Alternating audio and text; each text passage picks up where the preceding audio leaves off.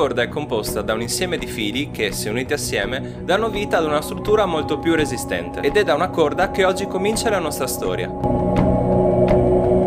Cercheremo infatti di unire vari fili, vari indizi, per rispondere solidamente ad una domanda. Furono i vichinghi a scoprire l'America? Sigla!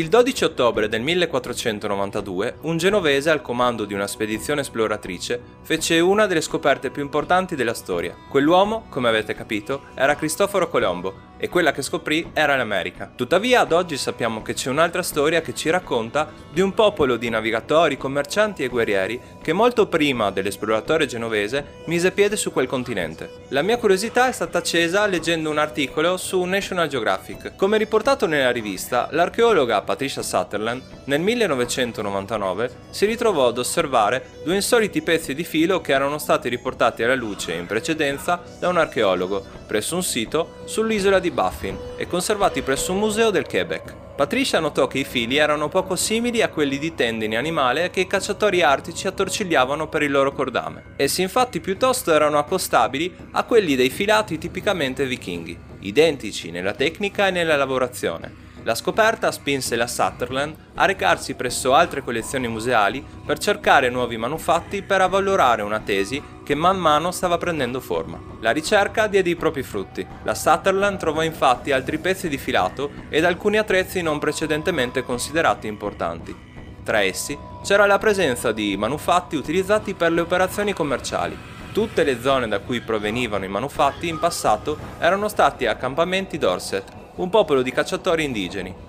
Questo metteva sul banco una possibilità. I vichinghi avevano forse intrecciato delle relazioni stabili e commerciali con i Dorset, o quantomeno di convivenza? Tale possibilità convinse la Sutherland a riaprire gli scavi nel sito più promettente, nella valle di Tanfield, sulla costa sudorientale dell'isola di Baffin. Dal 2001 il team di Sutherland cominciò il lavoro riportando alla luce le parti rimanenti di alcune misteriose rovine precedentemente scoperte negli anni 60 dall'archeologo statunitense Muro Maxwell. Tra le prove più convincenti rinvenute presso il sito ci sono dei frammenti di ratto europeo, probabilmente imbarcatosi attraverso le navi vichinghe. Persino le rovine di pietra hanno una sorprendente somiglianza con alcuni edifici vichinghi in Groenlandia. Utilizzando una tecnica nota come spettroscopia a dispersione di energia, il team ha esaminato diverse pietre utilizzate per la filatura, raccolte dal principale e da altri siti, rilevando striature di bronzo, ottone e ferro fuso, un'evidente prova della metallurgia europea. L'ipotesi finale suggerita dalla Sutherland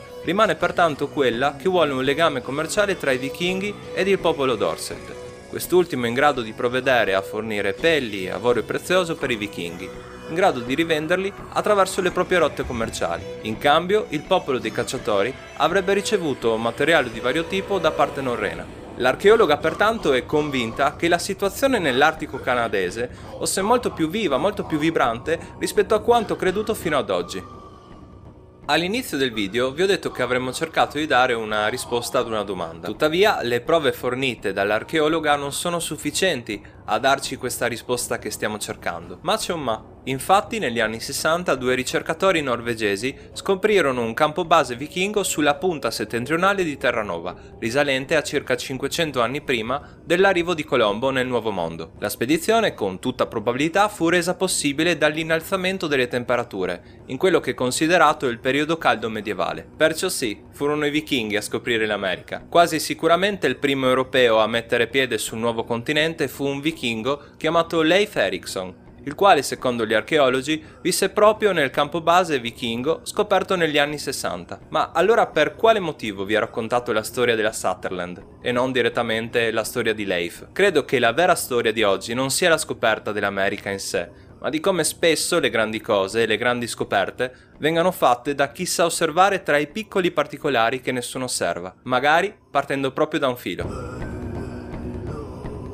Prima di salutarci volevo segnalarvi che la scorsa settimana sono stato ospite del canale Explora, un canale giovane e nuovo che ospita ospiti, scusate il gioco di parole, molto interessanti. Ora trovate il link in descrizione, ve lo consiglio e andate a darci un'occhiata. Noi ci vediamo presto con nuove storie dalla storia. Ciao!